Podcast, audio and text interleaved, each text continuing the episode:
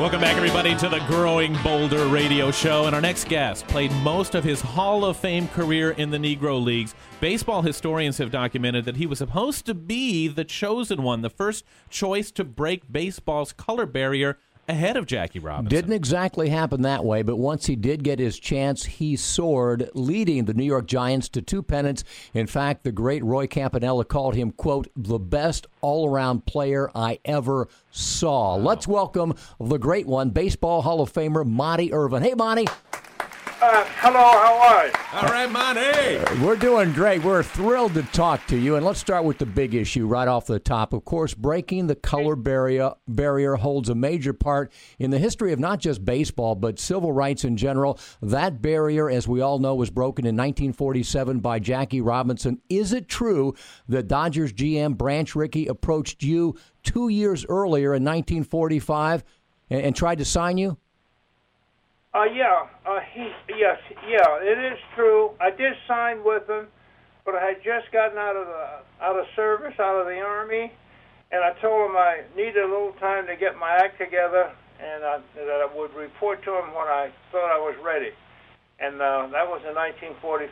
And of course, I told him, you know, reported to him in 1949 that I was ready and uh, you know, of course, the rest is history. Yeah, boy, were you ever ready? Yeah, so you did enter uh, the majors two years after Jackie Robinson. What was it like at that time? How difficult was it for you? How much uh, had Jackie paved the way for you? Oh well, he did a you know just a great job of pioneering. Um, after he signed in 19 in 1945, reported to the Montreal Royals in 1946, and of course in 1947 he became a uh, an official, you know, major leaguer. Uh, Jackie took a lot. Uh, he was not the best player in, in the league, but he was the uh, he he improved constantly and became a great star, particularly uh, uh, on the bases and at the plate. He became a, a clutch hitter and a, became a very uh, uh, you know, an excellent fielder and a, and a real clutch hitter. Hey, Monte, I'm sure he sure did a real good job. I'm sure, Monte. Whenever anybody gets to talk to you, all they want to talk about are the old days. Let's talk about now, though. How, how old? How old are you these days? Uh, my next birthday in February uh, of next year, I'll be uh, February 25th of next year. I'll be 88. Oh man! Still in, you know, fairly good health and uh, enjoying two daughters and two granddaughters. All right, listen. I, I, athletes amaze me. I mean, you spend your whole life being very physical, and you you you had skills. Monte's a shortstop. You're a great hitter, a great fielder. When those skills go away, and you can't do that anymore, for a lot of people, it's really really hard because that's your identity. For you, how has it been growing older in life?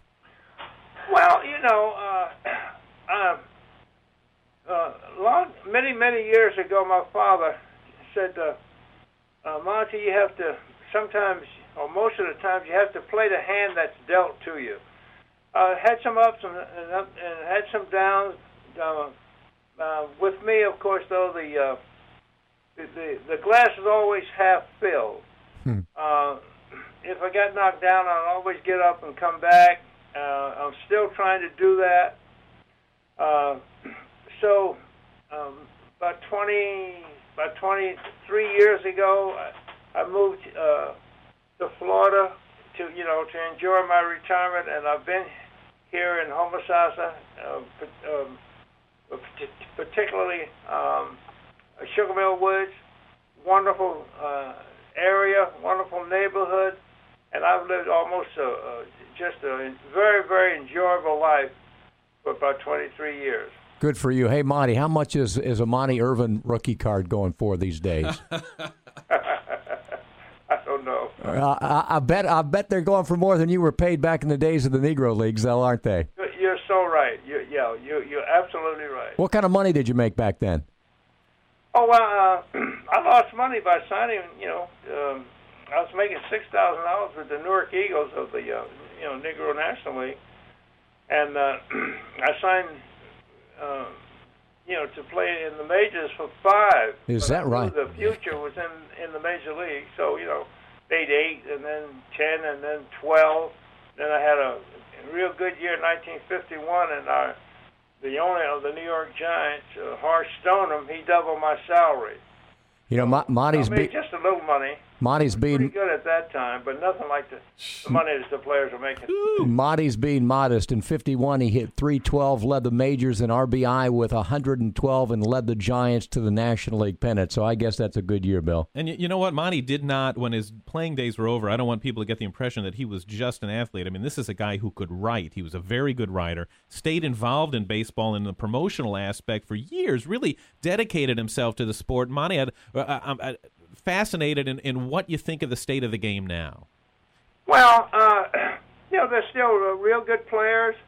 They're making a lot of money, and uh, you know, uh, you never have to give a benefit for almost none of them that's you know playing today Yeah. because they get a great, uh, you know, not only do they make a lot of money, but they get a great pension, you know, health benefits and so on. So how, how So come now's the time to be playing? How come Monte? How come nobody's watching? You know, the Cardinals played the Tigers. It was the lowest rated World Series ever. It was a great series, and you know, the, and people are still talking about Barry Bonds now. He doesn't have a team, and nobody wants to sign him. And the Mark McGwire thing with steroids. I- Is it all falling apart, or is this just part of what happens?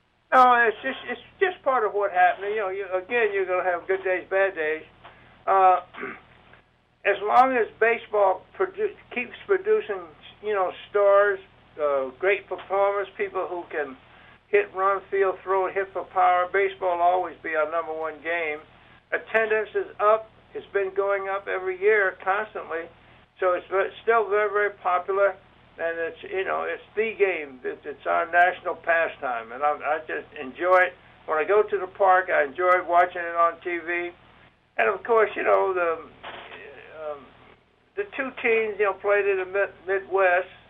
Uh, if say if the Mets had won it, or if the Dodgers had won it, uh, there would have been you know a lot of uh, uh, of interest and once in a while you're to get, uh, you know, you you you're to have a little, little less interest. A little, some of the teams sometimes are not that popular, but next year you just watch, uh, it'll come right back to, to where it used to be.